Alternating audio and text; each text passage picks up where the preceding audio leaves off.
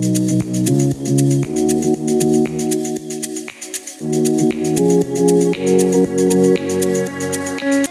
hello, and welcome to the Hope Dealers Podcast. I am your host, Sean Fitzpatrick, and we are here telling you amazing hope filled stories from the world of Hope is Alive Ministries.